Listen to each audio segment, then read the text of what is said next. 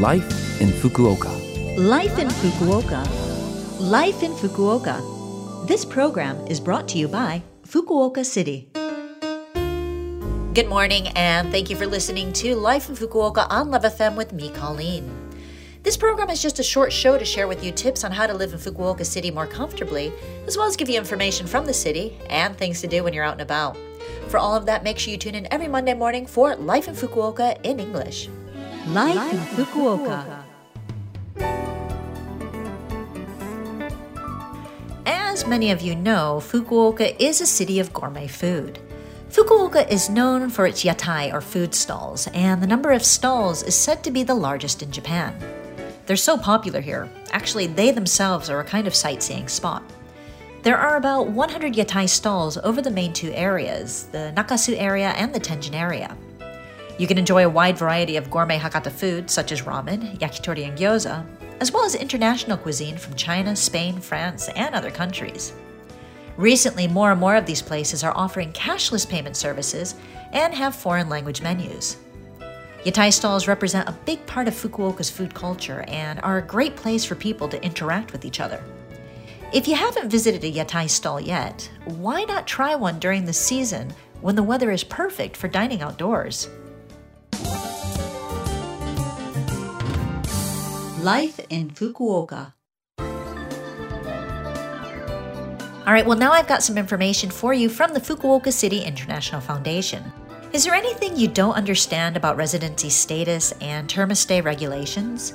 If there is, the Fukuoka City International Foundation provides free consultation on these matters to the international residents of Fukuoka City. Consultations are held every second Sunday of the month. They're offered from 1 p.m. to 4 p.m., but you must register by 3:30 p.m. A gyosei shoshi or administrative lawyer will answer your questions and offer consultation. The consultations will take place on the fourth floor of the Fukuoka City International Center. There are English and Chinese interpreters present, so consultation in English, Chinese, and Japanese does not require a reservation. For other languages, please consult with the center at least one week in advance. Also, if you need to get in touch with the Fukuoka City International Foundation, you can reach them through their official line account. If you connect with the Foundation's official line account, you can make an appointment for consultations on daily life or free professional consultation using the line call feature. Telephone consultations are available in 22 languages, so please feel free to contact them. In addition, you can get information on the Foundation's events and announcements for international residents. So, please add the Foundation's official line account to your friends list from the Fukuoka City International Foundation website. The Foundation will not accept consultations via the Line Talk chat function, but you can use the inquiry form on the Foundation's website if you want to send a message about anything. Life in Fukuoka.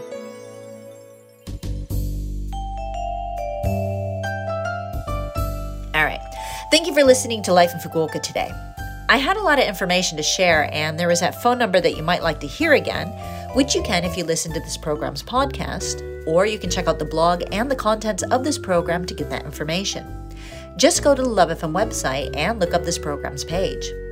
We're also asking for messages from our listeners. Any message is great. Let us know what you think about the show or things you've discovered in Fukuoka. The email address to send to is 761 at lovefm.co.jp. Again, that is 761 at lovefm.co.jp. I'm looking forward to hearing from you. Have a great day, and I will speak to you again next week.